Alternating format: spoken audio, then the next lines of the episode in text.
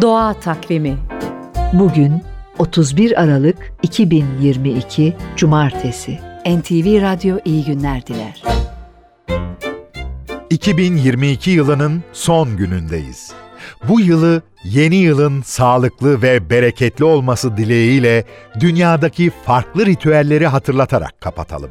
Eski yıla ait kötü ruhları kovmak, yeni yılın bolluk, bereket ve refah içinde geçmesi için saat tam gece yarısını vurduğunda Japonya'da kahkaha atmak, İspanya'da 12 tane kuru üzüm yemek, Yunanistan'da evin kapısında nar patlatmak, Danimarka'da eski tabakları kırmak, Güney Afrika'da eski eşyaları pencereden atmak, Şili'de bir kaşık mercimek yemek adetten. Mutlu yıllar. Doğa Takvimi